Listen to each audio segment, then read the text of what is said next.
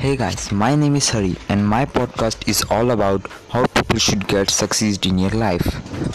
Success is a very easy process. For this, you should be more patient, more creative, and first of all you have to be passionate about what you want to do in your life. If you are not passionate about this, is not gonna happen. If you are only passionate, then only you can able to put more efforts in it and without any strain. If you are getting strain out of efforts, then the efforts are effortless. Okay, thank you guys.